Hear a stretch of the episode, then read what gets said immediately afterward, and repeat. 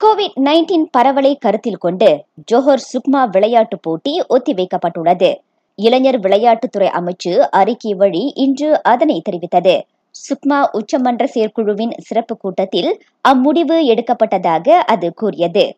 புதிய தேதி பின்னர் அறிவிக்கப்படும். ஈராயிரத்தி இருபது டோக்கியோ ஒலிம்பிக் போட்டிக்கான புதிய பயிற்சி திட்டங்கள் குறித்து தாம் தமது பயிற்றுனருடன் கலந்து பேச வேண்டியிருப்பதாக தேசிய ட்ரக் சைக்கிளோட்ட வீரர் அசிசுல் ஹஸ்னி அவாங் தெரிவித்திருக்கின்றார். அப்போட்டி ஒத்திவைக்கப்பட்டுள்ளதை அடுத்து இதுவரையிலான தனது திட்டங்கள் பாதிக்கப்பட்டிருப்பதை ஒப்புக்கொள்ளத்தான் வேண்டும் என்றார் அவர்.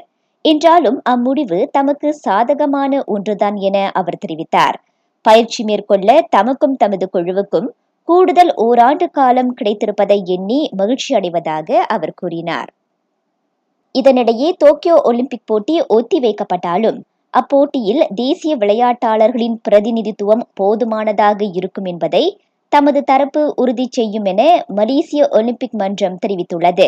இன்னும் சில விளையாட்டாளர்கள் அப்போட்டிக்கு தயாராக முயற்சித்து வருவதை அதன் தலைமைச் செயலாளர் டத்தோ முகமது நசீஃபுடின் தெரிவித்தார்.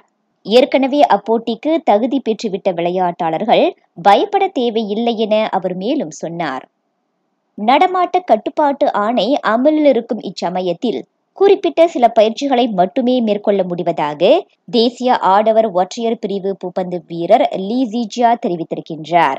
நடமாட்ட கட்டுப்பாட்டு ஆணை அமலில் இருக்கும் காலம் நெடுகிலும் பயிற்சி செய்வதற்கு விளையாட்டாளர்களுக்கு இடமில்லை என அவர் குறிப்பிட்டார்.